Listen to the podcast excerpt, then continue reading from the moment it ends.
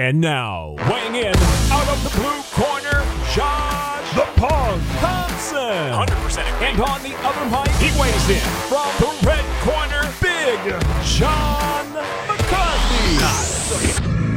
That's right. That was a fantastic opening. I love that. Beautifully done there, podcast day, because we don't have a whole lot of fights coming up this week, but we got a lot to talk about. There's some things happening, things going on, and we're going to do some of our fan questions and see what the fans want to know about and do we really want to answer them. What's up, Josh? I'm waiting for Dave to play my music. The Pog. No, there's no reason Josh to. the Pog Thompson. The Pog. oh man, I gotta love the YouTube. Um, what is it called? The little words on the bottom when they talk. The- not the comments, not those. No, it's like it's like uh, the uh, subtitles. caption, closed Closed caption, Caps, closed caption. That's what I was looking up. Subtitles. Oh, but hey, subtitles. we But want- subti- there's subtitling English. yeah. Sometimes I don't speak it though. I've got- This got is true. Joshisms. We've got them all out there. Speaking of Joshisms, we've got some new ones that are up on our our uh, weightinpodcast.com. We've got the hindsight is 50-50. That's a Joshism right there for you. And uh, go ahead and go to weightinpodcast.com, pick up one, some of our merch. We also got the hashtag and still shirt that is new and up there, plus our old G, OG logo and all the other logos available in hoodies, crew neck, crew neck sweatshirts Sweatshirts. sweatshirts, right? Not sweaters. Okay, I want to make Not sure we're clear. Sweaters. I got a lot of flack from uh, a couple people that I work with. you got to know the difference. I, I really don't care. They're sweaters, care. sweatshirts. They keep me warm. That's all that matters. all right, that's uh, weightinpodcast.com. I want to thank you guys for supporting us, and also, um, hey, we got a lot of stuff coming up, John. I know there's no fights this weekend, but there's a lot of news that dropped. There's a little bit of drama going on across the world. Oh So, my God, uh, are you all of kidding? those We- things. We have celebrities hitting celebrities. this is so great, but they're also not pressing charges, which is great.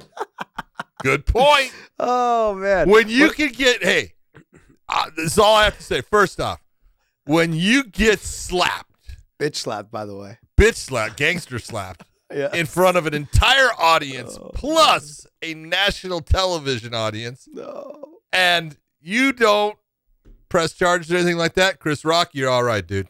Bro, he, uh, John, I don't even know what to say. He handled it like a true professional. He trained like a man. He did. Yep. All right. Well, before we get into too much of any of that other stuff, too, too, also we have a link down below in the descriptions there. You guys can check that out. Click that link. That'll take you to our Weighing In Extras channel. Go there. We also launch a show there called Wayne Interjection. We actually are going to start calling it five rounds because we give you guys five rounds of back and forth between John and I, where I actually bloody him up. 10 eights normally is how I destroy him. And that's how we handle that show. So it's a me- five eh, round can I- brawl I, where can I I ask just you a dominate. question? Can I ask you a question? Yes. This fantasy world that you live in. Nobody. I mean, I John. want I want to know where's the entrance and where's the exit. I mean, does it uh, stop or is it just continuous? No, it just it kind of just spins in my head a little bit between my ears, and that's really it's like a whirlwind in there because oh, there's nothing I'm really sure that- blocking it. From I'm sure there's a whole lot of wind in there. Yeah, it's a whole lot of wind in there, and I'm okay with that, John. And it's, All right, it doesn't baby. bother me at all. that's I mean, good. Hey, you know. But uh yeah, so make sure you guys click that description. That'll take you to our Weighing In Extras channel. We do a special show there, which we're gonna start calling five rounds, just for you guys. We give you guys five. We give you guys five answers to these five real great questions that Dave puts together. Sometimes there's a featured video as well that we react to, so a reaction video, as well as a couple games. we call it. Fatar. Fatar, Fatar. Fatar. But it's just a fun little show that we do. So click that link down below, hit the subscribe button. We want to thank you guys for supporting us. Let's get started on this show. Let's go. Let's We- go. get some news. All right. Let's get into some news. And then, by the way, so we are not reacting really uh, in detail to the Will Smith Chris Rock thing here. We are going to do that on Wing Interjection uh, on tomorrow. So um, so make sure you guys watch that show tomorrow so that you can see the true reaction to the actual video playing in real time with Big John and Josh. Cannot All right. wait. First story. UFC 275 is official for June in Singapore. Uh, UFC is going to Asia. Um, and we have two title fights. We have um, uh, Glover Teixeira versus Prochazka. And then we have Shevchenko versus Santos. Uh, and then we also have Whitaker versus Vettori as well. Well, John, we got the Final Four coming up. There's no fights this weekend because they didn't want to compete with the Final Four. You got some blue bloods. A couple of the blue bloods are in there. Kentucky didn't get to the big show, but you got Villanova versus Kansas. You've got University of North Carolina versus Duke. It doesn't get much more blue blood than that. And I got to tell you right now, if you guys go to mybookie.ag, use that little QR code right there. Okay, we will give you a little bit of extra spending cash at mybookie.ag with the promo code Weighing In.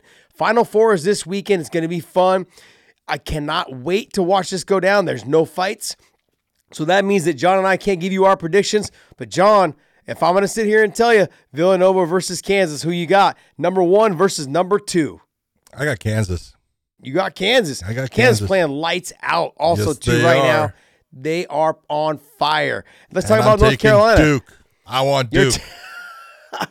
oh, because Coach Krzyzewski's, it could be potentially his Could be last game. Could be it the could end. be the end. He's got to get past North Carolina.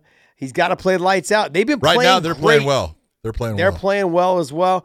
So this is going to be a good Final Four. I cannot wait to watch. But hey, go to mybookie.ag. Use that promo code weighing in. Use that little QR code right there.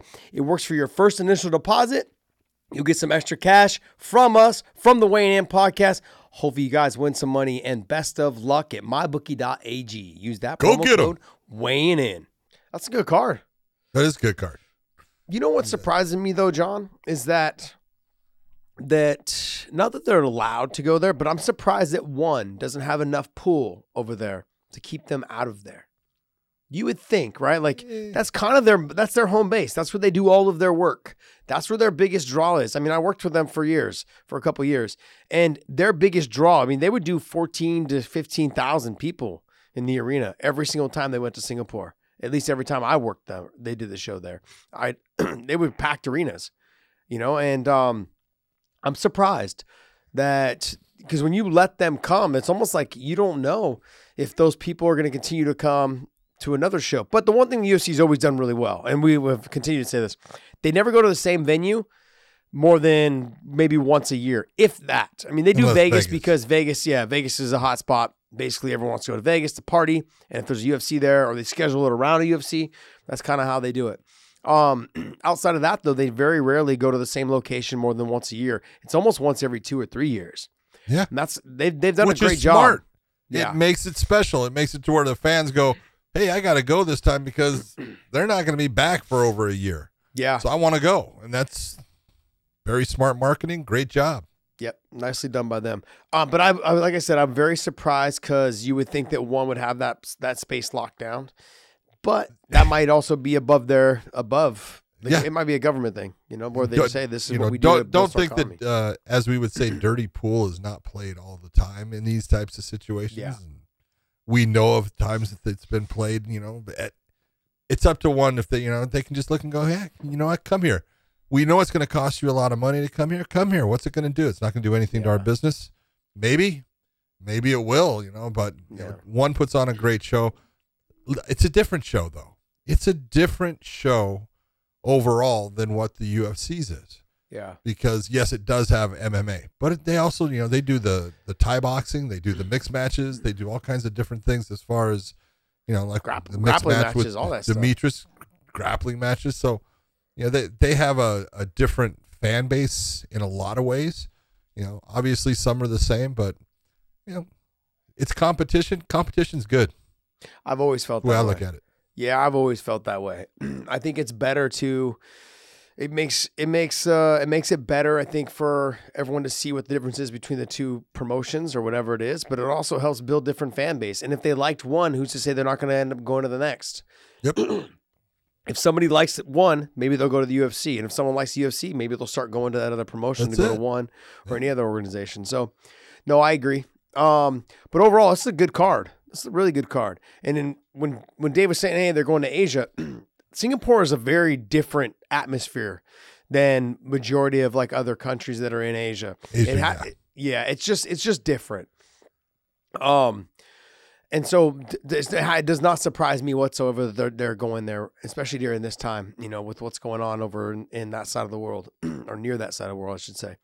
Um, but it is, um, but it is, it's, it's a very good card. You got Yuri versus Glover, which to me, it's going to be a really tough fight for Glover. I think it's going to be a decent if D, if Glover can kind of do what he did to uh Blachowicz, where he gets an early takedown and start to slow Yuri down a little bit. I think I think Glover is one of those fighters that from the top position, he really starts to fold people up. He really starts to make them work so hard in positions they're not they're not used to. They end up expending more energy than they should, and they start to slow down, start to gas out, start not to have the same pop and explosiveness on the feet. And that's one thing that Glover has learned over the years of how to fight extremely smart in those type of situations. It's in terms of Shevchenko and Santos. I'm, I'm, not, I mean, I, I really did. Come John, on. We're, we're at the same bit. You and I think the same way. Tell me, I'm, tell me I'm wrong. Am I over? am I, am, am I overlooking Santos? No. No. I mean, she's just on a different level than, um, The- than the- any the- the- than any 125 pounder in the world.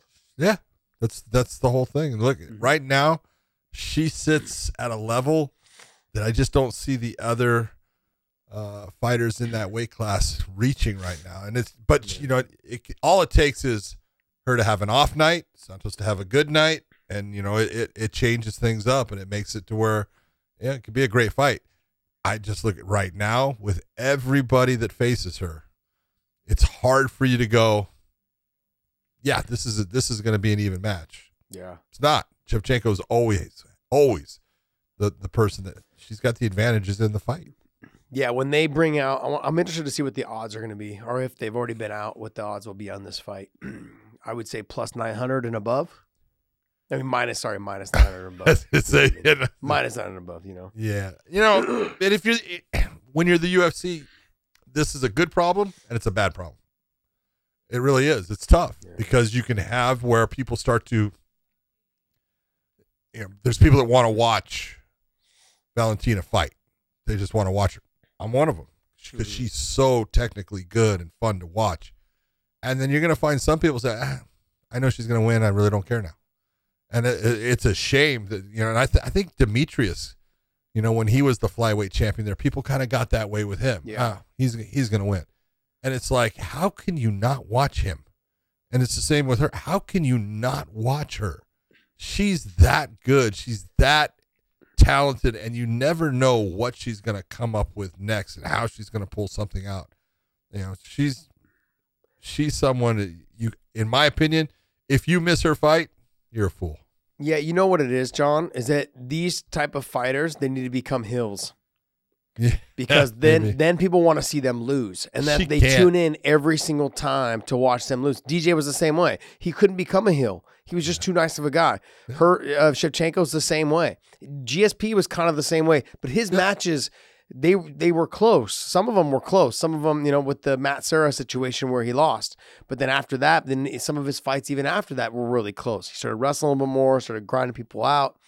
But his matches towards the end of his career, uh, I wouldn't that lag in between the three years or whatever it was. But those matches at 170, they started to get close with Johnny Hendricks, with Lawler, or was Lawler? no Johnny Hendricks. No, no. Those fights, those fights Johnny started to get Hendricks. Carlos Condit, Nick Diaz. Yeah, the Carlos Condit one. Remember, he got dropped. I think in the Oh, fourth. dropped with I believe. kick. Yeah. So some of those fights started to get close. So people started tuning in more to see if he was going to lose. But it's hard because they're not heels. People don't tune in. Like with Mayweather, people tuned in all the time to watch him lose. They cared more about watching him lose or seeing if he'd get dropped or seeing if something bad they could talk about. That's Yep. why they tuned in to watch Mayweather. There, not a lot of people were fans of Mayweather's. They thought he was super talented. Everyone thought he was really damn good, but he played the heel really well. You know, um, I think a little bit of that's going on right now with Conor as well. So there's certain fighters that play the hill really well. They're super. They were really good and explosive and and very talented. But with these two, with DJ and with Shevchenko, th- they're just not hills. They're good people. Like they're Yeah, it's- it's tough. extremely, extremely nice.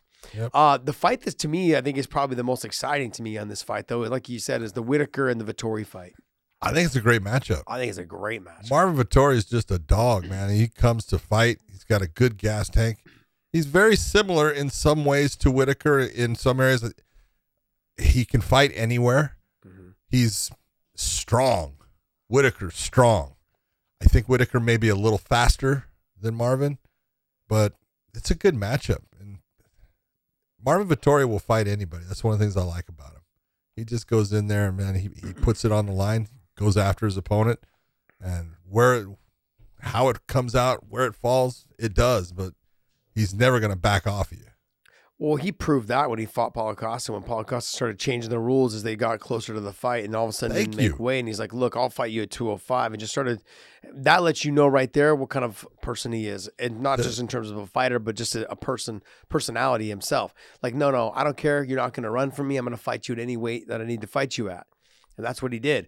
So for me, him and him and Whitaker, this is going to be a great fight. The two of them together in that cage. I think that Whitaker's going to sprawl and brawl. I could see him potentially getting in the top position as well, maybe getting a takedown if he needed to. But I mean, I really look at him sprawling and brawling, keeping it on the feet. I think Vettori's going to keep it on the feet a little bit, but I think he will for sure try to threaten those takedowns a little will. bit more. No doubt about it. Yeah. That'll keep Just part of uh, Whitaker honest with his hands and his feet. A little bit less kicking probably from him, but it'll keep his hands and his feet loyal to the to his defense and make it a little bit easier for Vettori to potentially land cleaner shots on, for himself. Real, real question with this. I wonder if they're going to change the time in Singapore when they start the show, or if they're going to have it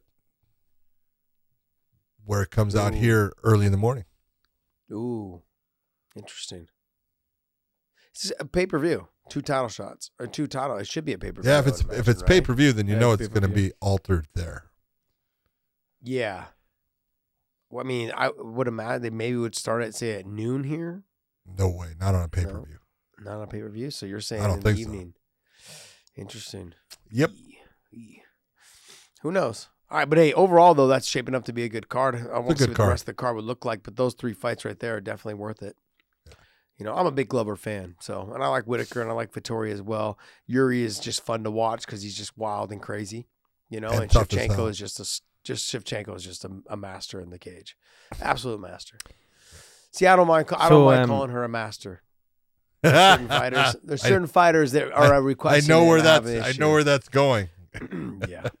Anyways, So like it's uh, 7 p.m. Pacific time, Josh, um, which is a standard like pay per view start Mhm. time, is 10 a.m. the next day in Singapore. So could they, could they, would they do like a mo- like a morning show over there to have it? Yeah, at they would. Yep. Yes, They they, would, would. yeah. All right, next. All right, all right. Next story. Um, Deiveson Figueiredo, um, doesn't want the fourth fight with Brandon Moreno because he's saying he's basically put out a message to Dana White saying I don't want the fourth fight because uh, he was racist towards me. Um, and called him a monkey. Basically, he's saying he called him a monkey, but then put a picture of a monkey over his face as well, and he thinks that's racist. And he's saying that basically he wants uh, Kai Kara France instead.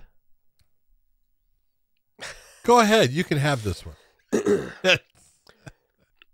I read Moreno's response. I guess his friend was flipping through um, those little emoji things that go over your face, whatever the filters are, and he put it over Figueroa's face, and the monkey came up, and they screenshotted it, and they they posted it like they. I I'm not. I I didn't even think of it being racist. I thought of it as being like. I, I don't even know where to go with it, John. I'm over here struggling. I th- really believe this is someone who doesn't want to fight Moreno for a fourth time, which honestly I believe I understand with why. I understand why. Whether it's a hard fight to, to prepare for, he got you know he beat him the the the last time. It's it's one of those fight. He's someone you want. He wants to get another big time paycheck in between. If he does lose to Moreno, there won't be a fifth fight for a while. He's like, let me get a check in between, which fights Kai Kara-France because now when you're the champ, you get that championship money. Whatever his contract is, I believe. It's normally when you are the champion, you get favored obviously a little bit more. You get first, you know, first class or business class airline tickets. You get two hotel rooms, sometimes three, or you get a full suite. There's a lot of things that come along with it, little perks, little extra bonus uh, in terms of your per diem. You get flying, flow, flown out a couple more corners, little things that go a long way. Yep. Okay, and and I would say obviously majority of the time you end up getting pay-per-view numbers, you end up getting a certain amount of money guaranteed if you're the if you're the main event. If you're the main event, you'll end up getting another 50,000 or $100,000 bonus in some of the contracts. It really depends on what your contract states. So not every contract is the same. So I want to make sure that this is clear. Look, I'm just simply saying there are things that come along attached with being the champ when you're defending the title. All right. and if that's the case, he knows that Moreno is a different breed, then I think Kai Kara-France. I think Kai is an absolute stud. I, I think he will be a hard fight for Figueiredo, but there is ways for Figueiredo to win, just like there's ways for Kai Kara-France to win. But I Sure. think he wants to get paid for a different opponent, which kind of is, I guess, for me, if you already prepared for Moreno, you know how to fight him. Just stay bright, stay riding that. You can get the same amount of money fighting Moreno for that. But he, I think he thinks that Moreno's probably the tougher fight. All of that stuff being said, I don't think this is a racist situation at all. And the way he feels about it, it, it, it feels it feels like there's something else that he doesn't want to prepare for him, or he doesn't want to get ready for him, or whatever reason. This this is not a this is not a race situation, John. I don't see it that way at all. I, I look at there's I cannot stand racism. I hate it. I think it's a despicable, disgusting thing. But I don't think that's what occurred here. I, I'm just being honest. Now he can take it and he can feel like he has been uh, disparaged in some way by what Brandon put out, but you know I don't think Brandon is a racist in any way. And I I do think that sometimes after you fought someone multiple times in a row, you need a change. And so I can understand him saying, "Hey, just give me a change. Push Moreno off a fight. Oh, I'll- let me have Kai Kara-France. He's coming off of two big wins, and I want to I want to show everyone that he isn't even close. That's the kind of thing you should do. Don't don't don't bring in the the ugly stuff because there's no there's no room for it. Yeah, I guess I, I look at it. I guess I can look at it now that you just brought that up. If I had to have fought Gilbert three times in a row, It's tough. just knowing there's that's three wars in a row, give me somebody that changes it. It gives me a different look. Gives makes me Gives you- feel like it may not be as of tough a fight, but I think Kai will be a tough fight. It just it's something different. I, I can now that you pointed that out, I can ki- I kind of see your way. I can kind of start to understand what you're talking about because if, like I said, if I had to fight Gil three times in a row, I'd been like, damn, talk about talk about years off my life. You know what I mean? Like, well, it, and you can't. It it almost starts to get to the point where it becomes stagnant. It's the same thing, and Mm-hmm. it's nice to have. You know, no matter what it is, if you do a job and it's the same thing and you're doing the same movement over and over and over, it- it'll drive you crazy. Well, same thing. Preparing for a fight, preparing for a fighter, and now you're doing that same fighter. You know, four times in a row, it can get stagnant. So it's you know you it's good to bring life into change things up. Give you get get it so you have a motivation towards something, and then then bring back the other thing. That's I think that's what he wants, and uh, I don't blame him, and I don't think it's a it's too much to ask. You know, especially with the way that Kai Kara has had in his last two fights, he's had two great wins.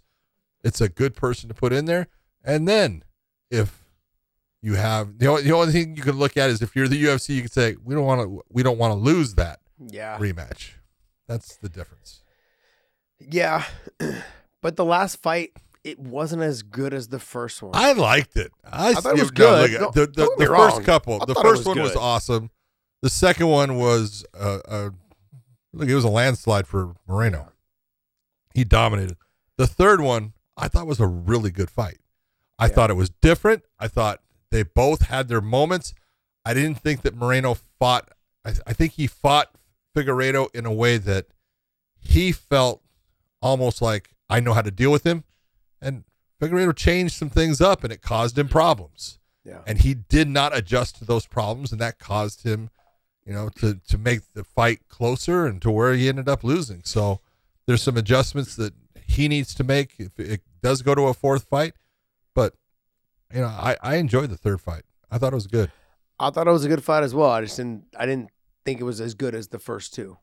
You know, I mean, it was longer, obviously, than the second one, but it was to me, it wasn't as good as the first two. Well, the first one was a barn burner. Jeez, it was man. come on, it was na- awesome. It was really, really. Good. it's hard. It's hard to reach that and, and maintain that type of. That's level. true. Very true. Very true. Um, but I, I get what you're saying. And then for for Moreno, who does he fight in the process of uh, Kai Kara-France stepping in and fighting Figueiredo? You know, there's a couple that you could look at and say, and I know he, he's coming off of a loss. So is Askar Askarov. Hmm, Yeah. Put those two together. Yeah. that's a tough fight. who's there. Both coming off a loss. One will come out with a win, and, and then move on from there. But it could be that see this is the type of situation that the UFC is going. No, we're not going to do Yeah. that because we don't want to lose a certain fight. So, yeah, But I also I also see the other what you were talking about though. Like it becomes so stagnant to the point where now the fighter is just going through the motions of having to train for the same person over and over that they are that they're exhaust like they're bored. They're in the Yeah. gym going, man, it's the same guy. It's the same thing. It's Yep. and fighter uh, and I speak from experience is that you need to put someone in front of you that really motivates me. Really motivates you, I mean. Like Gil motivated me every single time but there was gaps in between that motivated me for him. I had other fighters that I fought in the process, you know, in between. Um, but it was it was there was people that you were training for. There was there was goals and focuses uh, ahead of that. Yeah. I think I, think it would make sense then for them to go ahead and do something like that, where they were to give him Kai Kara-France, you know, and you know, or or have Figgy sit out for a little bit and then have Kai Kara-France fight Moreno. I'm okay with that as well. That'd Well, be a fun fight. before. Yeah, It that'd be a fun fight. But I, I just look at it. I under, I can I can understand why Figueiredo would want a different opponent. yeah, That's all. that's true. Next, All right. Um, Fabricio Werdum's basically he pulls out for the PFL tournament this year, and then he says he's likely retired. Um, and so his comments are basically about how the Ferreira fight did not interest him a whole lot, and um, he doesn't want to be in the US for months at a time training. Um, he's been with his family the last year, and that's you know he's not motivated. Um, he said he would come out of retirement basically for boxing, for like one of those big boxing fights that everybody's doing. Yeah. But otherwise, he's not interested in MMA. Um, it would need to be like a world, an out of this world offer, as he put it, to um stop doing what he's doing right now, and go back into MMA. The time has passed. I mean, it's it's uh, Fabricio, I love you, my man. You are a dynamite individual. You're a great fighter. You had a great run in the UFC. You became the champion. You are not a boxer, guy. Don't do that. It is just not who you are. You, know, you lived your life being a guy that everyone was fearful of hitting the ground with, and there was a reason for it. You are fantastic there. As far as stand up, your stand up he he became a adequate stand up fighter. Did a good job when he would get inside with elbows and knees and stuff. You can't do those in boxing. Don't even st- stop. Please don't go to boxing. I like you too much. ditto. This whole boxing thing's got to stop, Josh. There comes a point it's really got to stop. Uh, ditto. I agree. I, I just if you've made all your money by submitting people your whole career, don't think you're going to go there and get a big payday, just get knocked out. It doesn't make sense. You don't. Maybe you will, but at what at what cost? I mean, like you earn, you work so hard your whole life to to build a reputation, to become a UFC reputation. champion, to do you. all of these things, right? I mean, and then you're just kind of tearing it down a little bit, I guess. Hey, I mean, it's it's not one of those.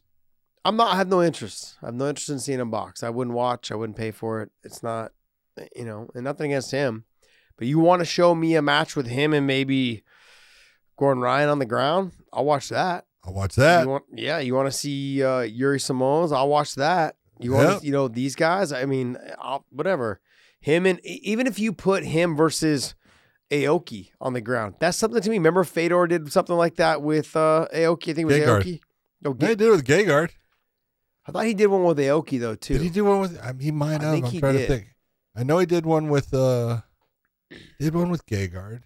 Yeah, he did another one. So Josh, you're, you're talking about might be Aoki. you're talking about twenty grand versus a million dollars. Wait, what are you talking about? He's talking. Da- You're- Dave's talking he's- about he's the difference in price. Yeah, no, Yeah, I understand. No, I understand that. But do you think that? Do you think that Fedor to do a grappling match against Aoki, he only got paid twenty grand? okay, nice try, buddy. hundred grand. No, A hundred grand. no way. Fedor Dave? wouldn't. Fedor I don't know about wouldn't have Fedor, gotten that in that ring Werdum's for any less than a million. Well, Yeah, I don't be- believe Werdum for a grapple match is gonna get. A these guys are making so, two, yeah. three hundred thousand dollars. Gordon Ryan's making hundreds of thousands of dollars to be in grappling tournaments. You know, I mean, he's got sponsors now. Did you see Rogan sponsoring him for ADCCs? Very nice. Good job, Joe. I love that, man. Good job, Joe. Joe's always been one of those guys, man. He supports his friends as best he can, and you know, do what he can to help them make money. Love that. Um, I don't know. I mean, I don't know what the market would be for him to do grappling, but maybe he just doesn't want to do it anymore. Maybe he's maybe got to deal with some issues, low back. You know, that's that's common. You know, as you get older, to deal with low back issues when it comes to Yeah, grappling. think. so.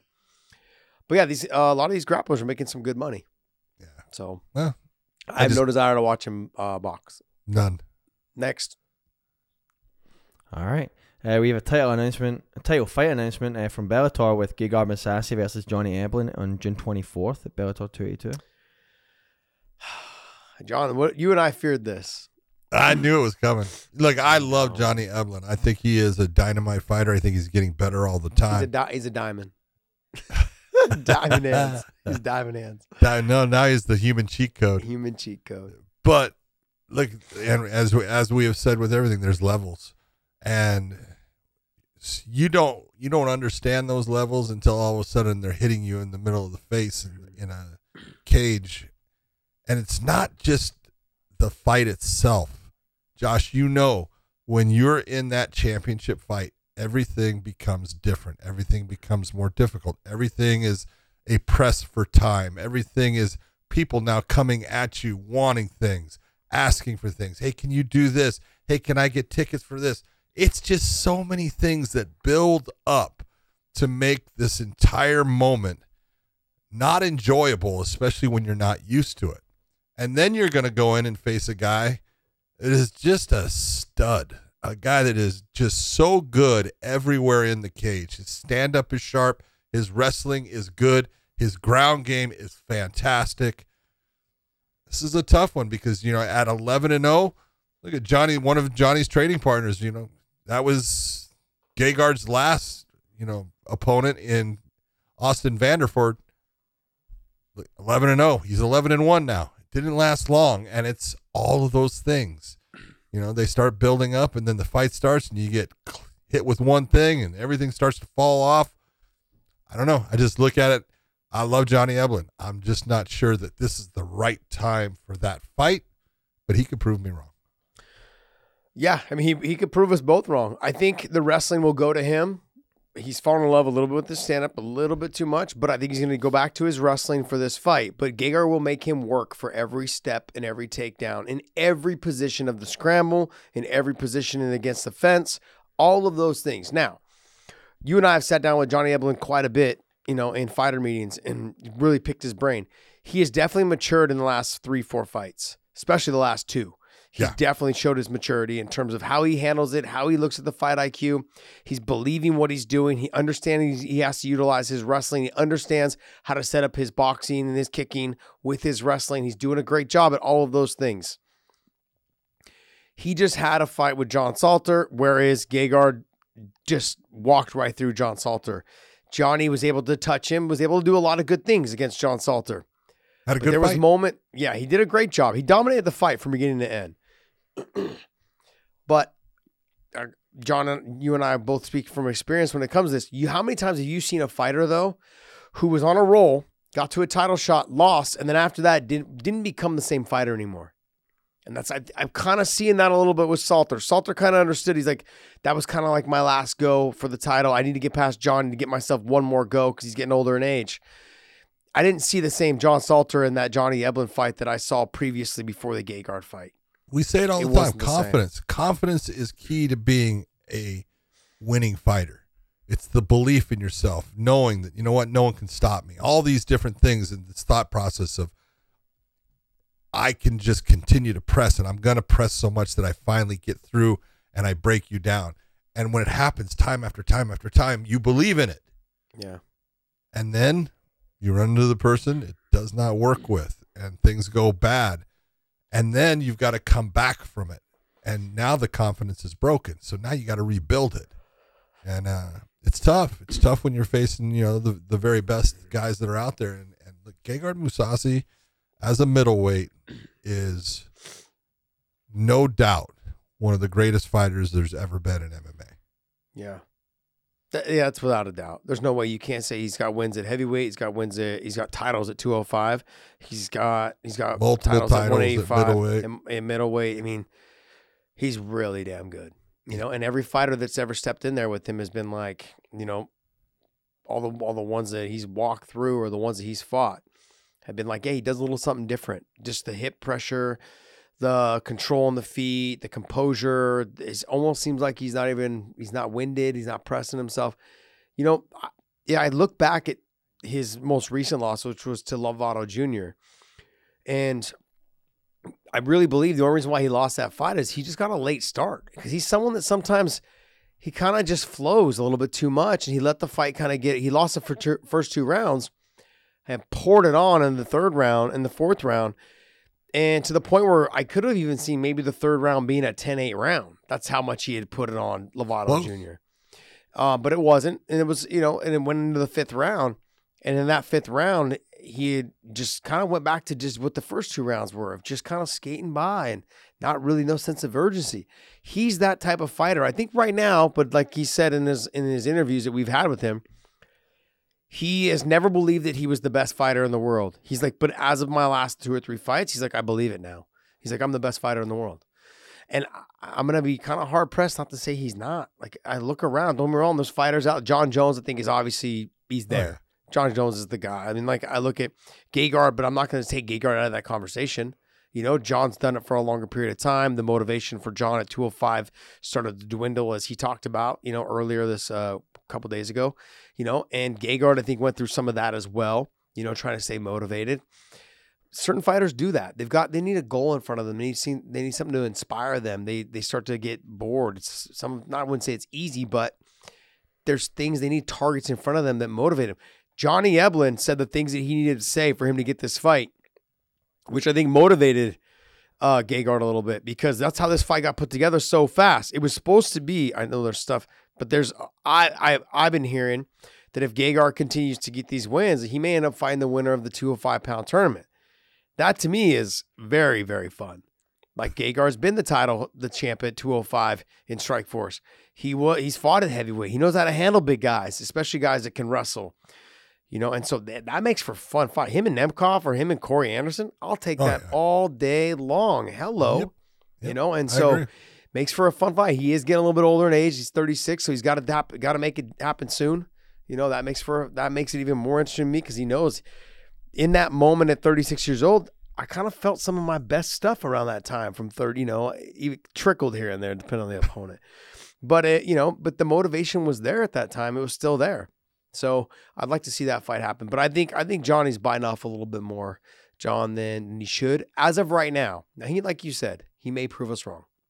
He could You know, because like he's getting better all the time, and he is, a, He is. a talented guy, and he's got a great coaching staff around him. They believe in him, and uh, they all talk about, hey, this guy is it. So they obviously know they've been there, you know, dealing with uh, him in the gym every day and stuff, and we see it. It's just sometimes it's those steps, and also that next step is just too much. yeah. We'll find out. This might be one of those situations. might be. Yeah. Who knows? We'll see. All right, Let's go. next. All right, let's hop into some fan questions at this point. Um, we have a bunch here. Hopefully, try and get through all of these. Uh, so in no particular order. The first one comes from Mario GCGB. Why is it assumed that Colby Covington is a clear second best in the division? I realize that stylistically he matches up well with Usman, as proven by two fights. However, he has only beaten Masvidal, Woodley, and RDA recently. What do you think of hypothetical matchups with Gilbert Burns, Leon Edwards, and Vince, uh, Vicente Luque versus Colby? I, I thought a couple have, have struck my interest. I think like the unknown is Vicente Luque. Well, I think He's- yeah, you got two that are the, the real questions Well, in, in that equation. Well, Chimaev is. I'm not even going with Chimaev. He's because Okay. he's got Burns, but Burns has always been the guy that's been sitting there saying, "I'll take Colby," Yeah. and not too sure Colby wants that fight because where does Colby want to take the fight? Yeah. You know, Colby uses his wrestling, and that's what gets Colby his wins, and, and he's very good with it. But in taking Gilbert Burns down, boy, you better be putting a whooping on him and being very heady about the submissions that that guy can pull off hmm. and how quick he snaps into him. That's a big fight that I would love to see.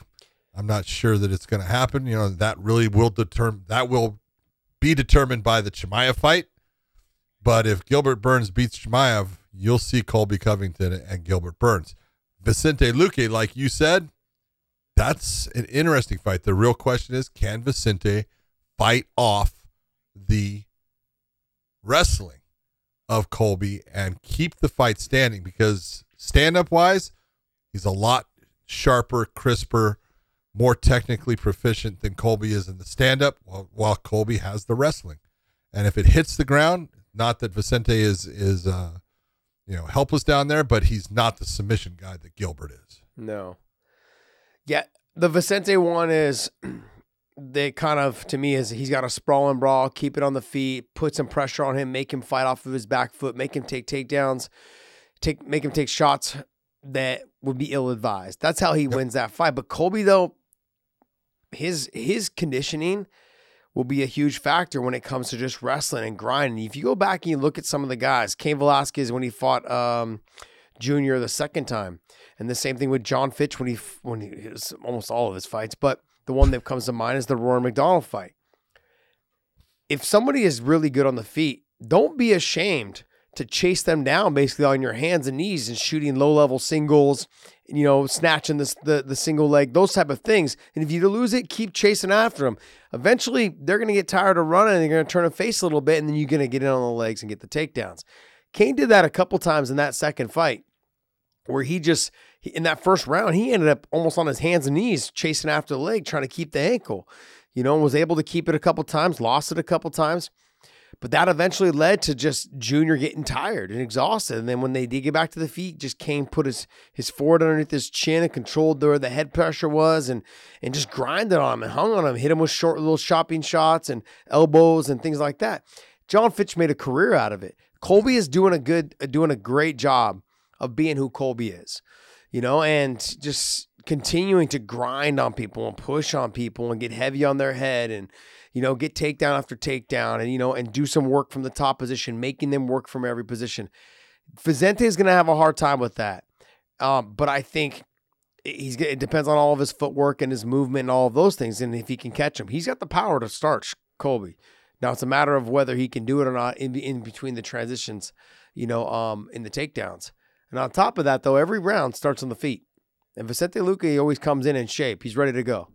Yep. So that's that's something you got to remember. The Chimaev thing is just it's a really to me the Gil, if he fights Gilbert, I don't know like jiu-jitsu great he's phenomenal. Whoever wins that fight, Gilbert or Chimaev, Colby, that's who your next match is going to be. You think whoever wins? I think it's whoever loses. I don't think so.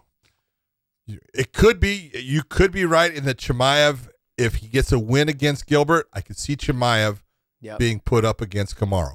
But if Yep. Gilbert wins, I don't see Gilbert being put up against Kamaru again right away. I would see him going against Colby.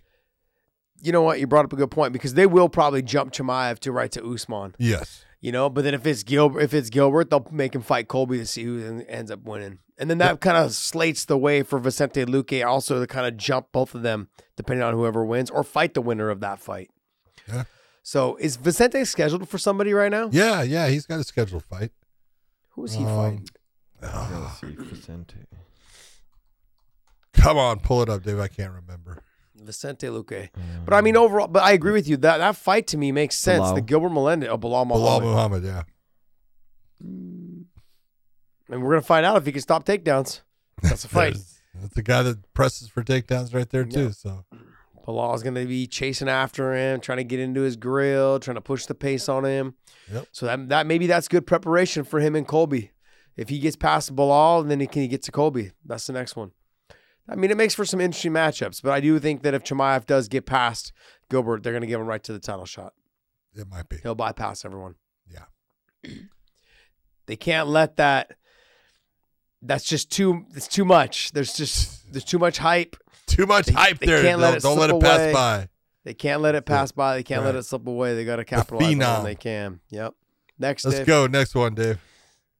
All right, Corbin Hopkins asks Typically in MMA, we don't see too many submissions from the bottom anymore. Everyone is taught to try to get back to your feet. Is Paul Craig's Jiu Jitsu really world class, or are 205ers just not that good at it? Also, why don't we see subs from the bottom as much anymore? Love the show. Well, you want my opinion or John's opinion? it's gonna be different. it's gonna be different. Uh, I think a couple things. I think that you know being stuck on the bottom chasing submissions, the judging has as of since I mean after the whole Royce era kind of thing, the person on bottom was always considered to be losing. You know, unless you were Royce back in the day.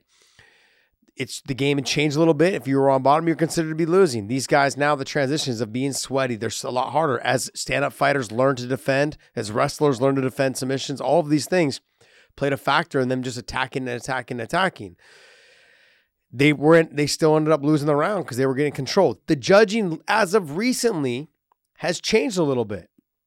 I feel like the attacks on bottom are getting a little bit more notoriety. No different than the wrestling's not getting as much notoriety as it used to, and just the control position and versus doing damage. Um, but I also believe when you're talking about Paul Craig, he is a different specimen on the ground. Do I think he's world class? I don't think he's world class. I do think that 205 pounders just don't train the bot the ground game as much. You look at the heavyweights with Werdum. He was so damn good on the bottom. He was good on top as well. But he was okay with being on the bottom because he was so good. You want to know why? Because majority of the jiu-jitsu fighters or majority of the heavyweight fighters didn't train jiu-jitsu. I trained with two that were world champions, DC and Cain. Very rarely did they change jiu-jitsu. They didn't train it like Werdum, I can tell you that. But they did train wrestling to keep themselves from getting to the ground.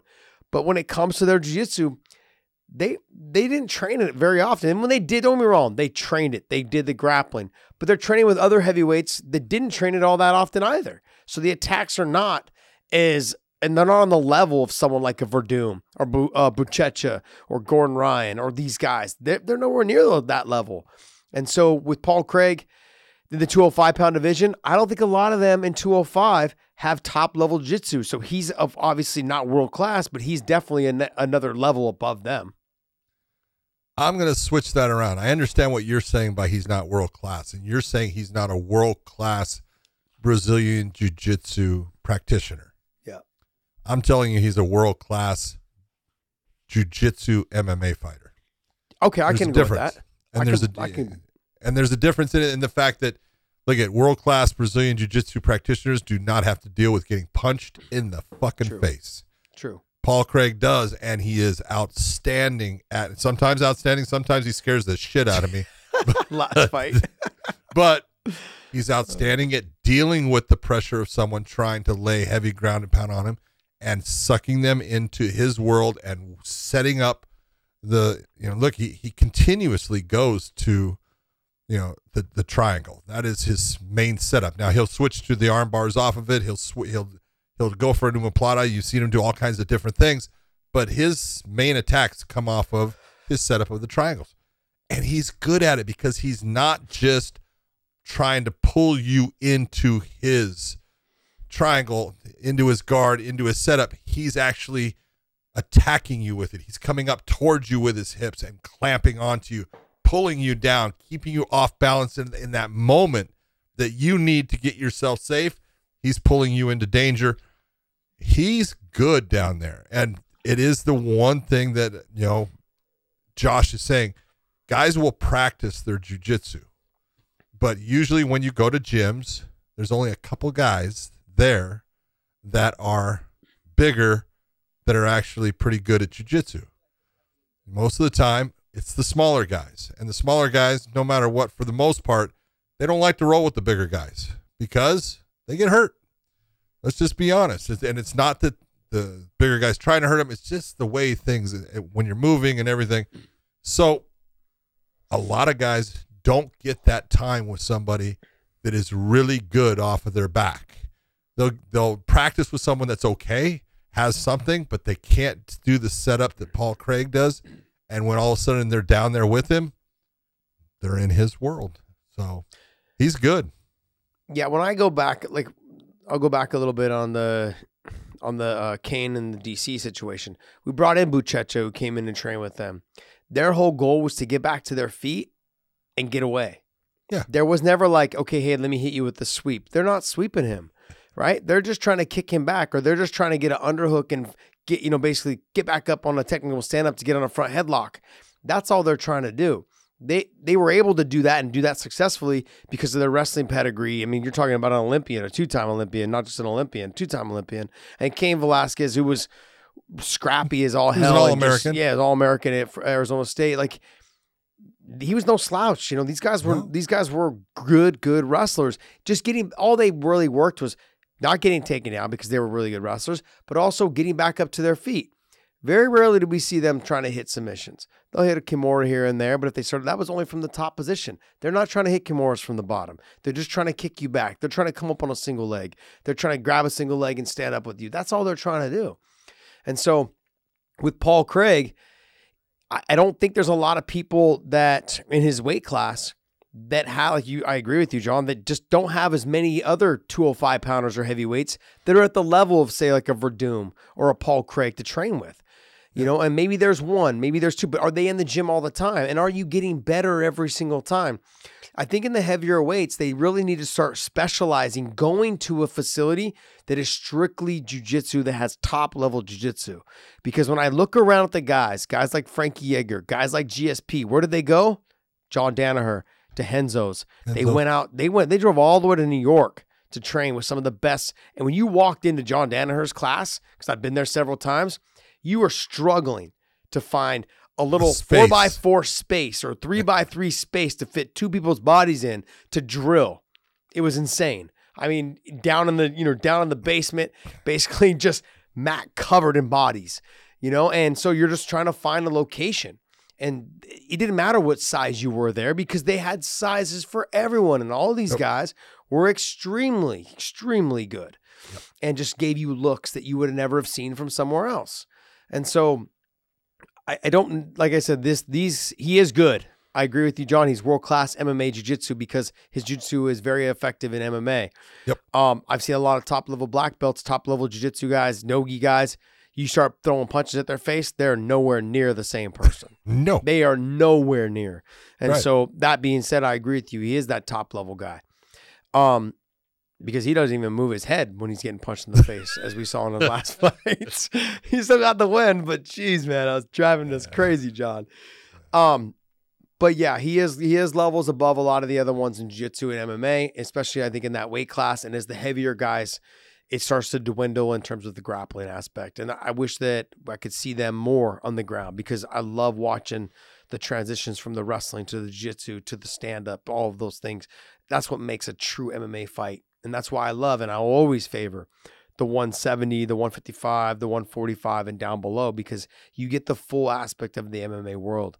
When you start getting to 85, you know, 205 and heavyweight, you start to lose one side or the other. It starts to kind of give me a throwback fight um, to the early days of the UFC, which is usually one guy's really good at stand up, one guy's either really good at grappling, a little bit of wrestling, but they're it's very rare to find them be a full MMA fighter. Just my opinion. Next. It- It's my opinion. Next. All right, Kenny Taco asks, "What are your thoughts on the eight fighters in one championship not making weight and magically making weight behind closed doors? Can we no longer compare these fighters to American-based promotion fighters?" Wait, wait, start that over. Whoa, oh, the one championship stuff? Yep. Okay, I speak from experience. When you're dealing with anything in Japan, it's very similar. I think in this situation, it is extremely fucking strange that this happens. It happens all the time over there, but it shouldn't happen. It should be out in the open. Let me just, guys, I'll tell you this. I was in Japan for the Pride fights. It wasn't my opponent, but it was another guy's opponent there who was fighting another American fighter. The Japanese fighter steps on the scale none of the media there that was rep- that represented the American media spoke Japanese. They stepped off. They had a little talk in Japanese, and all of a sudden, and and all of a sudden, the guy made weight. But you could tell that they were baffled by the fact that he didn't make weight. They were baffled by the fact that like everyone's like looking around, going, "Did he make weight? Did he not make weight?" Because everyone's like, "Oh, oh," and they kept moving the scale back and forth. but when you look at when when you got like if you we were like, it was funny because some of the fighters were actually looking like, "Hey, that's that's the same weight class I'm in." but the scale wasn't set the same way because the other fighter got back on and they moved it down. And they're like, "Oh yeah, he made weight." He's like, "Look, when I left my hotel room, I was a pound. Uh, he's like, I was a little bit under." He's like, but not by much. Like he basically was right on. And he's like, but the scale moved. He's like, his scale moved a lot. They moved it a lot for for me after I got on. So I've seen it happen several times. And but let me ask you guys this, John. Go back and watch the Nate Diaz and Josh Thomson weigh in. Did you see that? Did you ever see that? Nate Diaz didn't make weight. Joe Silva told me afterwards he didn't make weight. It was too late to go back and talk about it. That's what I was told in the back. Nope, we already agreed it was on. I said, he didn't fucking make weight. He's like, yeah, uh, yeah. I said, look, it doesn't matter. I said, I would have taken the fight regardless. I wouldn't have made him cut it either. I'm like, if he can make it, cool. It didn't change the fact that I was fighting Nate. Like, it just was one of those things. Yeah. Because you remember the huddle? The huddle with the coach, Nate, and then Dana. And then it was like, okay. And then he got back on. Nothing changed, but somehow he made the weight. So, Don't you do you recall uh, when Nick Diaz fought George St. Pierre and George St. Pierre? All of a sudden, there's, there's all the huddling, and all of a sudden he made weight. yeah. It's ha- look, it happens. happens. Uh, It shouldn't happen. It should never happen. Yeah. It's wrong. And uh, yeah, all you as a as a professional fighter, you have a commitment. You sign a contract. You, you're supposed to make that weight. If you don't make that weight, then there needs to be penalties. I think there should be more penalties than what there is. But the whole thing that's happening with one, look, you know, let's just be honest. A lot of people do not like athletic commissions, and I can understand why in some some instances. But one of the things that normally they're going to do is they're going to make sure that it's even and that it's taken care of.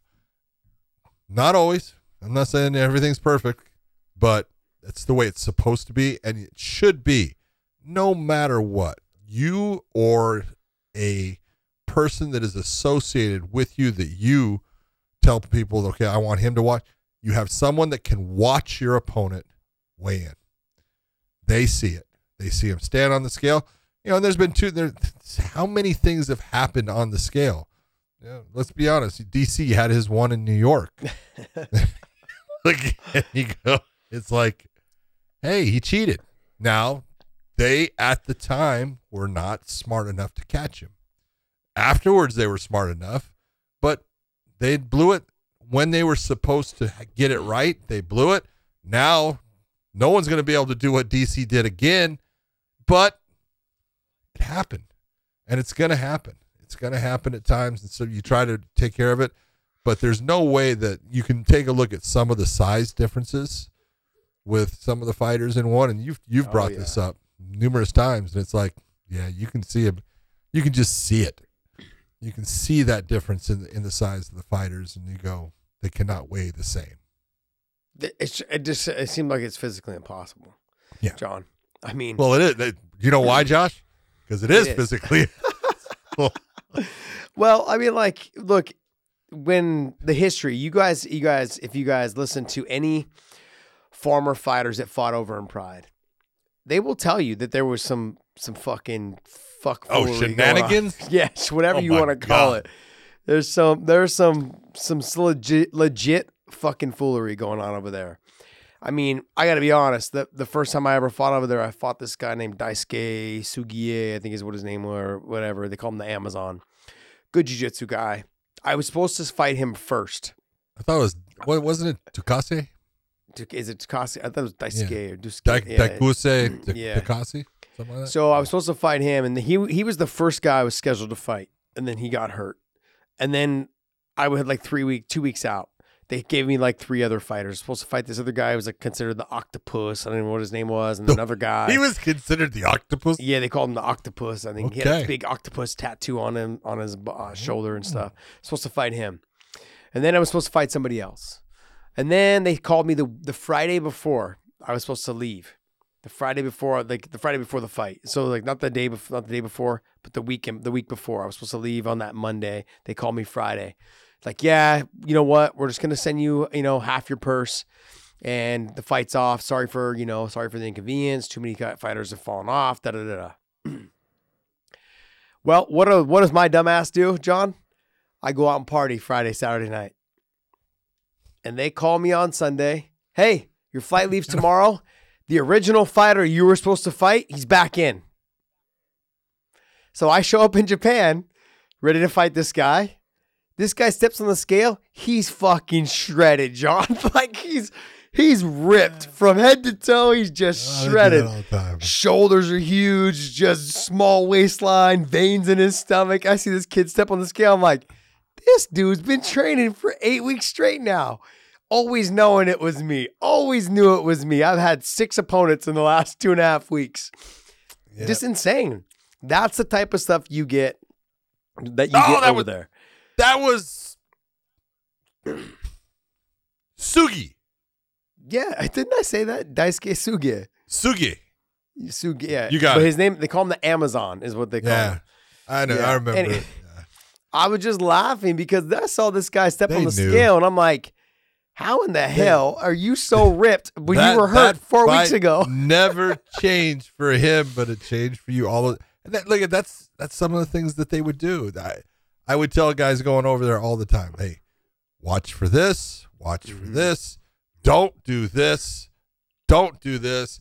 When they try to do this, tell them, no, I need this, and it's just look. At the time, people were making more money in Pride, so Yeah, it was a matter of, hey, I'm gonna make more money. I'll go over there. I'll put up with that crap and stuff. And and it was a grand show, and people wanted to be in it and stuff. And uh, but yeah, they they did a lot of underhanded things trying to sway the odds towards their favored sons. Yeah, but when they talk Part about the more game. money, you guys, when they talk about more money, John's not lying. Like that one fight that I had, I made more money in that one fight than I made in all three of my first UFC fights. Well, and it's also not just more money; it's cash. Yeah, that, it's all, that, it's all that cash, peop- cash that in hand. people all of a sudden never got. Yep, yep, cash in hand. Oh, Um, baby. yeah, that's just one of those situations. I'm just giving you a personal experience um, from my experience of you know when I was in Pride in Japan and things like that, and dealing with with that with uh, the organiz- those organizations over there. One, when I worked with them, I didn't see any of the the, the tomfoolery or fuckery going around, you know. But I did understand that things just they also didn't have. They didn't have Demetrious Johnson. They didn't have Eddie Alvarez. They didn't have Sage Northcutt. They didn't have guys that came over from the UFC that they wanted to to show that they they weren't as good as their fighters, and that sometimes changes how they do things. I would imagine. I don't know. Look, one's a good promotion. They've got great fights. the The fighters are amazing. Um, I don't put any of that in, into them. Like they just go in there and do. look at they're they're smaller weight fighters. Mhm. You know the guys in the you know one thirty fives and forty five, unbelievable, world class, world Yeah. class, hands down, world And- class. tough sons of bitches. Yep, yep. All of them would smash podcast Dave. All. Of them. Next one, Uh, Dave. Oh, good. All right, from Felipe Gutierrez, seeing the success Corey Anderson is getting at Bellator, should Curtis Blaydes fight out his contract and sign with Bellator? They both have similar fighting styles that UFC deemed boring, and I believe Curtis can become heavyweight champion champion in Bellator and make way more money. Um, Curtis has the ability to become heavyweight champion anywhere. He's got a lot of skill. He's that good. He's he's got good wrestling. He's got good stand up. He's a smart guy. Curtis Blaydes is, you know, one fight away from being a champion. It's should he leave the UFC? No, not if that's what, you know, the place he wants to be and everything. The one thing that I say with him is I don't believe that Curtis should change his style, change his approach to fighting, a la what a Corey Anderson did for a while to try to please the promotion and get the fights that, you know, he wants to get to. And, you know, Corey wanted to get to that championship fight and he was one away from getting there and, you know, he lost it. And he lost it because he became a, a just a pure stand-up fighter and anytime that you are you know in that realm with guys that are really good and you're going to trade shots one of those can catch you and that's what happened that's what happened to Corey against Jan and you know the rest is history and so now you you you look at Corey Anderson and you look at the way he's fighting he's gone back to being the guy who is you know his first thing he said after winning his fight, the, his first match in Bellator, is he looks in the camera and he just yells, "Ground and pound!" Right? It's Mhm. because, yeah, I'm back to being who I am. I'm not gonna, I'm not gonna fight a different style just to make the promotion happy. Yeah, I think if Curtis Blaydes keeps winning, because winning pretty much solves everything. Solves everything. So if he keeps winning, you know, and get him on the right track, he's gonna have to fight probably a couple more fights. Look at the history of the guys that had a style like like his. Jon Fitch. How many wins did he have to rattle off? 11, Lots. 10 or 11 in a row, you know, for him to get a title shot. And they just don't want to see that. And I get it from a promotional standpoint for the casual fan or the, the other, you know, the people that they're hoping to to lure in and to buy the pay-per-views. If they've seen you fight one time, then they've seen you fight every single time because it's a very similar style. You know, um with with not a whole lot of with normally not a lot of finishes. Corey Anderson, he's he's I think it's kind of actually helped him because he spent Oh. that time learning how to stand. And then now now he's learned how to put the two things together and he's become a phenomenal fighter. Curtis Blaydes, I don't suggest he change it because it didn't work for Corey, you know, in certain circumstances. And Curtis stood a little bit too long with Derrick Lewis. And those type of things can happen. And anytime you're fighting someone that has the power that Derrick Lewis has. Yeah.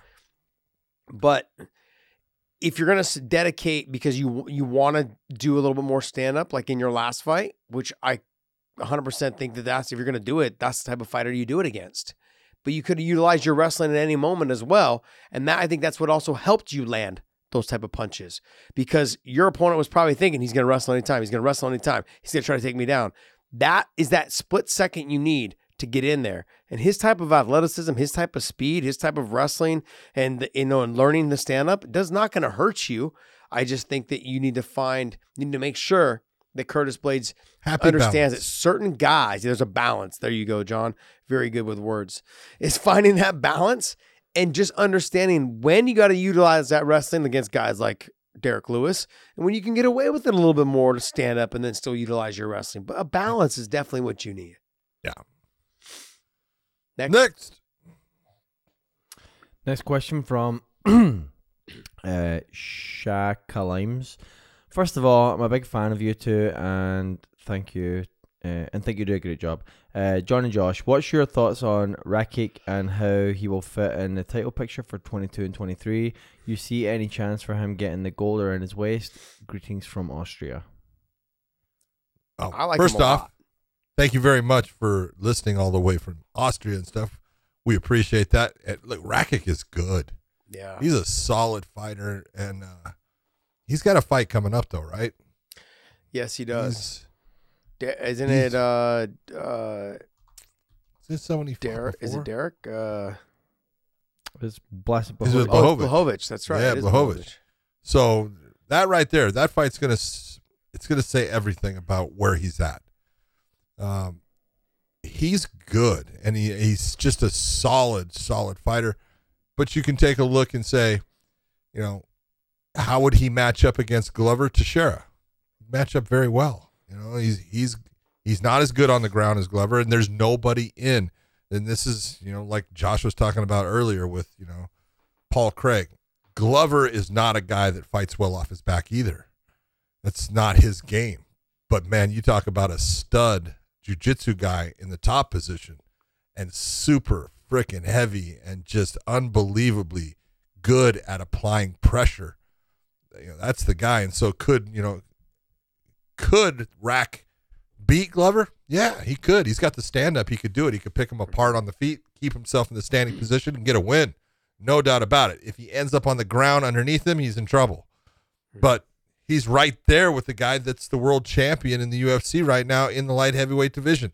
Same with Yuri. Could he fight with Yuri? Absolutely. Yuri's odd in how he does things, and Rakic is more, you know, uh, he's cleaner, crisper. That more comes from that European type style and everything. But he could he could go with Yuri right now. He could go with any of them. He's that good. You know, the real question is, how does he take on Blachowicz? Does he fight Blachowicz in a smart fashion, or does he try to make a point against Blachowicz and try to get that knockout fast? That's really what I'm looking for in this fight because if he goes for the knockout fast, he's going to find that it's going to be a harder fight and it's going to take a lot longer. If he just technically tries to pick him apart, he's got the skill set to do that. Um, I think as soon as Jon Jones left the weight class, it really opened up for those top five, six fighters No doubt. because it really is anyone's match. They're all styles make matchups, and it made it really fun. Whatever happened to Dominick Reyes though? Where'd he go? His last fight was against Yuri. Yeah, but I mean, like it was spinning a elbow knockout. great fight. Yeah, but it was a absolute amazing. yeah, but that was a, that was a couple of fights in a row that he uh, ended up on the bad side. You know, got his nose broken by Blachowicz and losing the title, lost to Yuri by big knockout. He needs the time away. It's a good thing that he's he's taking that time. Yeah, I, but I, to, to go back to Rakic, I think that him, I think Dominick Reyes, I think, um, you know, Anthony Smith is still in that mix. You know, you've Yep. got some really good fighters that are in there. I mean, and Glover being at the top right now, and Blachowicz being there. That whole mix up right now, I think it's anyone's title, to be honest. Stylistically, each one matches up great with the other one. Someone's really good at one thing, someone's not as good at the other.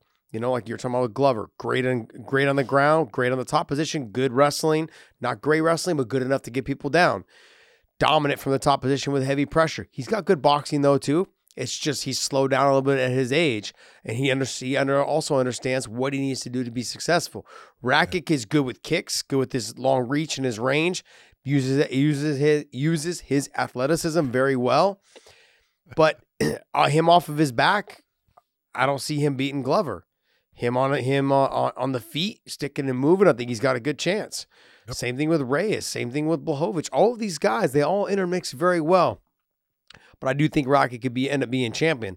But that's what makes that division fun right now for me. You know, is that it, it's kind of anyone's title, and that that's fun to me. That Let's see next.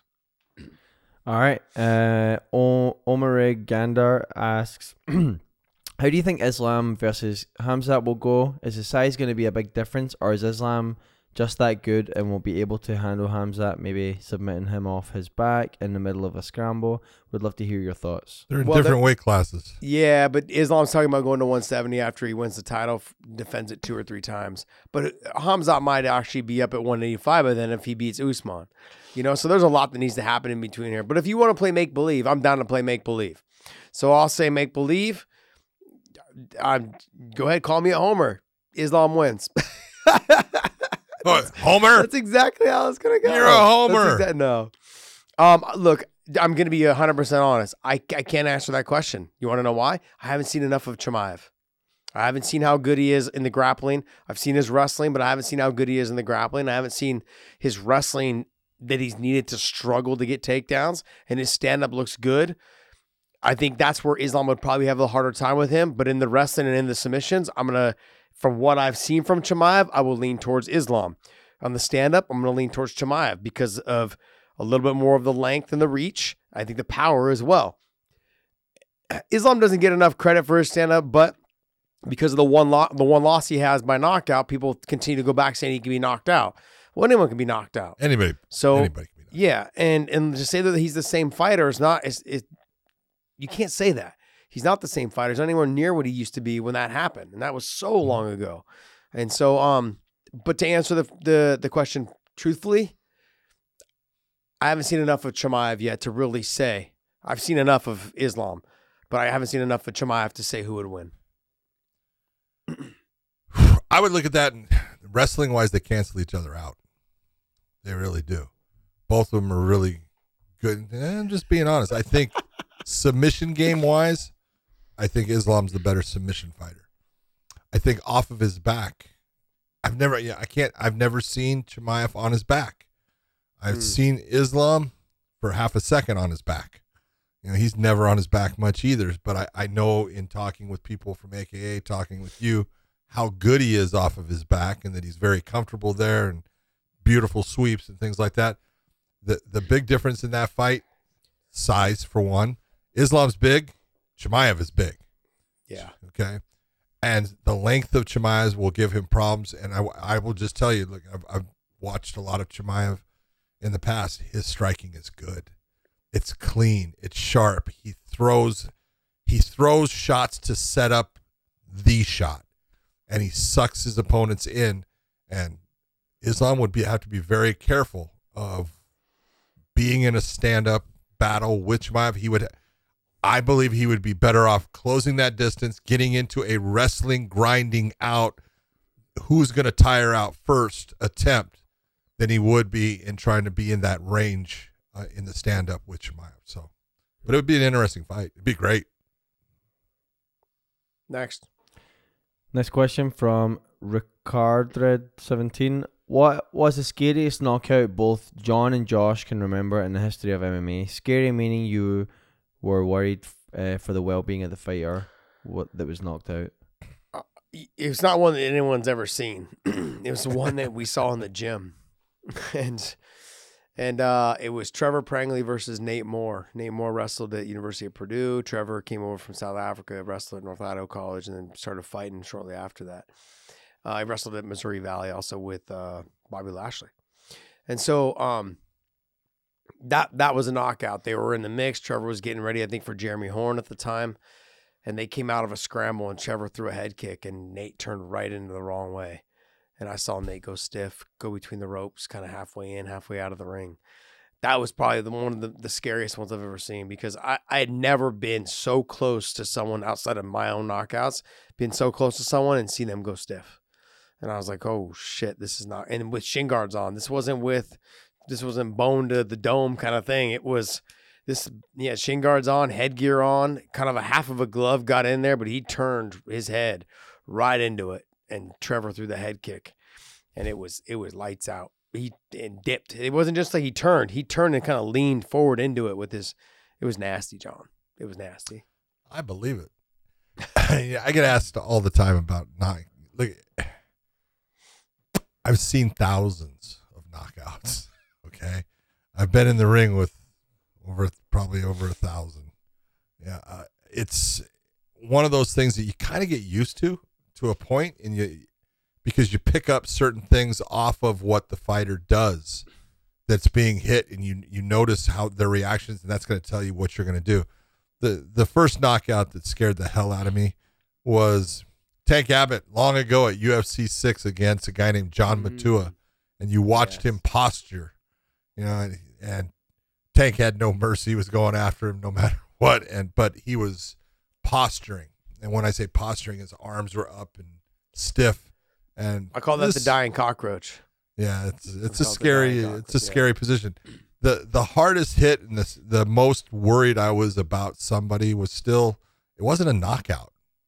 It was the knee thrown by Michael Venom Page against Ooh. Santos, Evangelista Santos, in London, where it sounded, you could hear it hit, and and I thought it was, I thought it snapped his nose. That was the sound that you know. It was so loud, it was like if you you know if you ever went to a you know professional baseball game and you watch batting practice and you watch guys cracking them out of the park, that's the same sound that that knee landing on Santos's skull made and and it's you know he, he went down and he was actually kicking his feet so I knew that you know he wasn't out.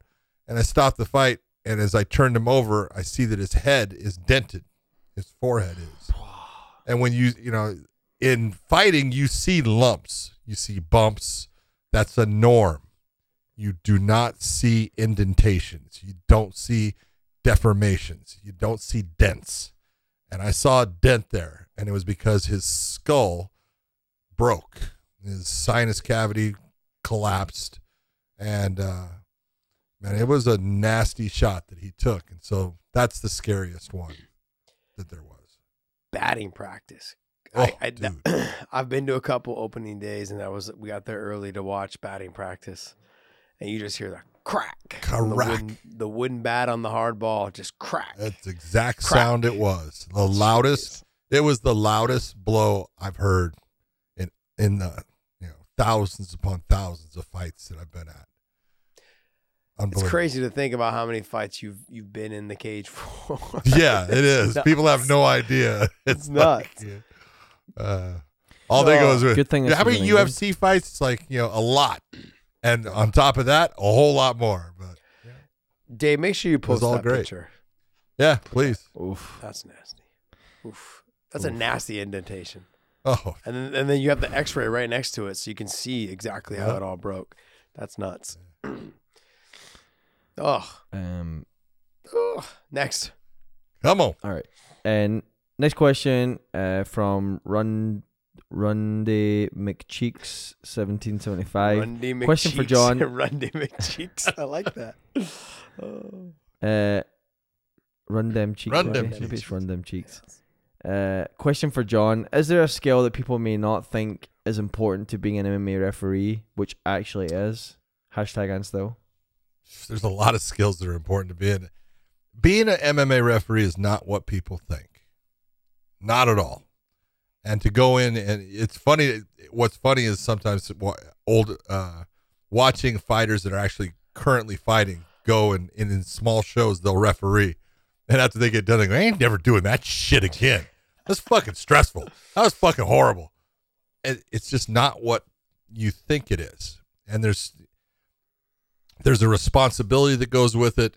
There's you no matter what, you are responsible because if something goes wrong, you're the person that was supposed to make sure that it didn't happen. You're and when we talk about responsibility, this is the fans out there that are watching, they're always going to be in that position. They go, oh, you should have stopped it. Oh, you should have let it go longer. You have no implications, no repercussions with making those statements. But as the person inside, you do, because if you don't call it in time and the person, that fighter does get seriously hurt, you're the one responsible. And if they don't make it out, you're the one responsible. And you're the one that has to live with it. The fans don't have to live with it. You do. And if you think that, uh, what what cracks me up about fans at times is they think that referees are flippant about what they're doing. They're not. They take it unbelievably seriously because it's a serious fucking job. And it's a there's a whole lot going on and it's a whole lot faster than you ever thought. And if you were in there and I just put you in there and just said just move with me, you would see nothing. You're not going to see hardly anything and it's because you're just, it things are going too fast and you have to understand how to slow things down. So if I was going to say what's the greatest skill you could have? You know, a lot of people are going to say, "Oh, command presence and things like that." I don't think so. I think the ability to be calm, the ability to slow things down, no different than a quarterback in the NFL. Tom Brady was successful not because he's the best athlete, it's because he was able to slow the game down. And you need to have things in place what we call mechanics that will help slow the fight down so you can see the things that you need to see and react to them the way you need to react to them you know when you do see it so being calm Yeah, when you uh, because we work we work with Bellator, but I mean, I I've seen Herzog in the back warming up. I've seen Beltran in the back stretching, getting some warm ups in. They literally are back there, like you said, taking it serious. understanding they have to be light on their toes, understanding they have to make sure they're always in the right position by circling around as fast as they possibly can, but without missing something. Still keeping their eyes on what's going on without just looking to see where they're stepping. Sometimes, like you know, back in the day, like it's funny. I brought this up to you one time, and you you were you were, you had commented about it, saying that yeah, we had to settle his feet a little bit. But Jason Herzog, yeah he, I used to think sometimes when he first started refing, like this guy, am I fighting two people? Because he was moving around so much, and so. But it was funny, and now he's one of the best referees in the game. I think you know No he's doubt. right up there. Um, and so I look at him. He was also one of the easiest guys in the cage to talk to. He would have a very calm feature about him, like, hey, you just understand. You know, he has a little habit he does with his gloves, you know, and so he does that. I remember that being in a couple of my fights and just having these conversations with him when I got kneed in the growing or whatever it was. He got poked in the eyes. Okay, look, you got some time, but he was always fidgeting with his gloves. Let me see. Are you okay? Like, let me bring the doctor in. He did a lot of good things, you know, and um, but it was the settling of the feet in terms of being calm, like you talked about, learning how not to bounce around so much, so the fi- other one fighter doesn't feel like he's fighting two people. You know, because I do remember one time I was like, man, this guy's always right in my peripheral, and he's bouncing around so much that I feel like I'm bothering me. people. It was Yeah. bothering me. Yeah. um, but it was, but like you said, being calm is definitely one. Knowledge, I think, is the biggest thing, and understanding. I know that's not a skill set, but it's something that you got to really develop because the more you know, the more calm you'll be. And uh, and and in fighters, we all sit back and go, "Yeah, yeah, I know what I'm doing." No, no, no, we don't know, John. I, and I admit this from this from the moment I met you. I admitted this. I have no fucking rule. I have no idea what the rules are in MMA. At least when you think you do, like, but you don't there's so many little things that we don't know, little tiny things that we don't know, that we don't realize, we just overlook because it doesn't happen very often. But there's tons Right. of little rules in there that John and I have talked about in circumstances. Working, I was working cage side with you, calling the fights. Um, you know, that came up and like, oh, well, what's this? What's that? And we would have discussions about it before, after the fight, or you know, during, you know, on air. There's a lot there's a lot and it definitely is not a job to be taken lightly because how many of those judges or those not judges but referees in boxing matches that they've lost somebody a fighter that's died because they've taken too much damage? What do you think they're going through in life? Realizing and understanding like i could have stopped that i could have saved him i could have done whatever it was you know and that guy could still be alive or that female or that guy could ever still be alive. That's important. And so for the rest for the for the fighters that are thinking about jumping in and being refs, it's not an easy job. And I think Frank Trigg will tell you guys that, right? I mean, Frank will admit it. He's admitted to to me saying like, yeah, it was a process, man. It was a long time. So, Yeah. you know, Put up a to be lot taken with, from me. serious. well, you know, and one of the one one of the things that you know you people don't think about, but it's all the things that can happen. And you've seen how many weird things have you seen in fights? You've seen a lot. Well, you've got to think about those things beforehand.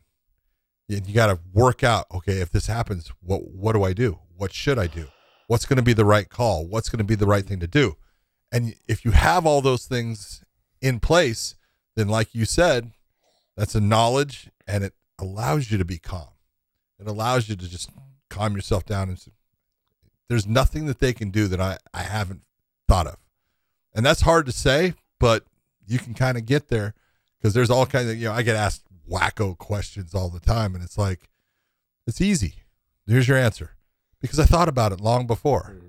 You know, that's the way to do yeah, it. Yeah, but there's certain things that like you, I guess for fighters, like we think about everything that could happen, but like if I'm a ref, right, I'm not thinking about what happened to Corey Hill and Anderson Silva. Like that would have thrown me off. Like what the fuck just happened? I would have probably been more shocked.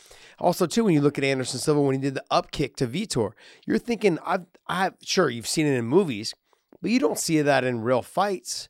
Like that would have been something that would have caught someone off guard. I mean, Anderson was a gentleman, didn't really follow up. You know, fight was pretty much it was done. Oh no, no, he followed up. Yeah, but it wasn't like. But you oh, know oh what no, I mean? Like Mario could- Mario let him get fucking thumped down. Yeah, he- he but in but in those scenarios, the referee, yeah, because he the referee almost didn't expect it to be that way. The you know that up kick was something that everyone, none of us had ever seen before. You know, outside of movies. So there's like scenarios. If you're a ref, I'm sure you've thought of them, but you never really. They never you've played them out in your mind, but maybe not in that in the fashion in which it happened or how fast it happened. That's the other thing. No, you're never. You, you can never. You know, come up with oh, it'll be in in this circumstances and everything. But you go with someone goes down in this fashion because it doesn't matter how they go down from that kick. That kick, you go whoa, Yeah. just like everyone else. You just don't make the sound. It, was funny because uh, every time that I'd referee, people would go, "You, you're so emotionless," and, and inside, you know, I'm going, "Holy fuck, was that awesome?" You know, but I'm not there to be the fan. I'm there to do a job, and so I try to do the job that way. But you know, you get you get pumped up, you get excited, just like everyone else. But you're not that you're not that referee in boxing, the one with the, the guy who just the Steve remember- Willis? Yeah. oh, dude, see, I said his name. Oh, Shit, I screwed up. That's it's all right. He's a good man. yeah, Yeah, he, he he's seems definitely got the eyes too. Ooh, he, Yeah, he looks. awesome. Oh. he gets. He's funny. Uh, I he like he wants to jump in, doesn't want to jump in. Eyes big, Oh, eyes yeah. small. yeah, yeah. Yeah, yeah, that's Oh, yeah. awesome. Next, All right, let's wrap up on this one from Yaz. People always talk about how Khabib and Islam feel so different to other fighters, but in today's modern world where you can see everything, why do you think the Western fighters still can't replicate the same sort of game? It has nothing to do with not being able to replicate it. What it is, it is generations of them uh, drilling technique. Look, people make so much of him wrestling a bear, but the bottom line is, is that at that age, at five years old or whatever, wrestling a bear was, it was, it was more like, hey, let's just have some fun. But then taking that into the into the wrestling room, if you looked at him at that age, you look at the you look at American kids or other kids from other countries, they're not wrestling bears. They're not living that lifestyle. They're not they're not They're not doing sambo. They're not doing sambo at you know at four and five years old. You know, and some of the kids here, sure, they're doing wrestling, but are they doing it at the level in which they're doing it every, once in the morning, once in the evening? Are they doing it? How often are they training it? The other thing as well is when they get older, that lifestyle, there's no major, you know, major. I get. I think I want to. I can't. I don't want to speak generally over it all, but their lifestyle is Here, no I'll say it. drugs, no I'll say it. booze. I'll say it for you real easy. Yeah. When they become that professional fighter, they live a life like a professional fighter should. They don't do drugs, they don't do alcohol. They train all the time with the same people consistently. When they're not training in MMA, they're out doing another type of you know, entertainment sport like soccer or slam basketball or whatever you want to call it. They live the life that they should to be the very best they can be. They don't do the things that can take and drop you down that little bit. That's a big difference. It's huge. You know, even look, even when they're not doing those things, they're riding horses, they're riding mountain bikes, they're riding dirt bikes, they're out on, you know, they're outside fishing, they're out swimming in the lakes, they're out taking doing the sauna, then jumping in cold rivers. They're all do they're just doing things to their body to that trains their body to be athletic, whatever it is. Uh, there is I don't I look at it like in so many different ways young kids that play baseball, basketball, tennis, golf, they do everything, right? A little bit of everything. That's how you develop your athleticism. Because when you're a kid, that's what you do. You do everything you possibly can. Stickball. That's how you develop your athleticism. As you start getting older, you start picking the sport that you really want to excel at, and you get good at that. Well, with them, they do all of that, but then they really have already had their sport picked out from the beginning. At least with Islam and with uh, Khabib, it was sambo but they played soccer. They played their slam ball, whatever you want to call it, you know, with basketball, which is with takedowns and grappling and messing around and body slams and everything else. But they're active. They're always active outside. They're you see it now, even at the age that they're at now. They're still out there. I see Islam always riding dirt bikes, always mountain biking, always running in the hills. They're always doing some some sort of activity. You know, um, a lot of the cult, other cultures, it's very go to school, come home, do your homework, maybe go do one soccer practice or one wrestling practice or and then you go about your day. You know, from what I gather from from them, it was like training in the morning, do your school, come back. You know, even at school, their their sports and physical activity were were pretty intense, whether it was weightlifting, whether it was soccer or baseball, whatever it was. Then going home and then going back to doing your sambo in the evening. And they would be there for hours. Now, the level in which I think I see it in my gyms now is that the level is that the kids come in, they do their hour and a half or hour, hour and a half, and they go home. But then the intensity is not what it is. I think it's some of it at the level that they're doing it there. I, I just don't think it is. And then they've been doing it for such a long time that as they got to that level in terms of their age, John, you said they're living they're living that lifestyle and it's not even so much that they're professional athletes. It's just their culture. Being a Muslim, they don't drink, they don't do drugs, they don't they're not out partying, they're not chasing they're they're not chasing women. You know, like they're doing Maybe every now and things. but they're they're doing the things that they want. They're doing the things that are shaped towards their life goal. You know, um, outside of maybe just like t- to when Khabib would talk, it was his like one of his biggest heels was he liked Coke.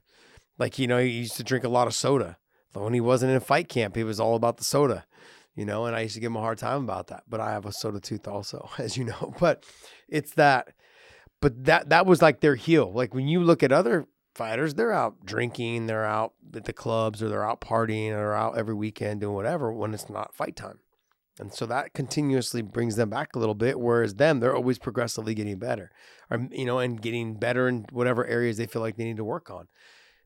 if you hang out with them in a day here, they'll go run in the morning, they'll come home, then they'll eat, and then they'll go train, then they'll come back, and then they'll eat and they'll rest a little bit, and then they'll go to the park.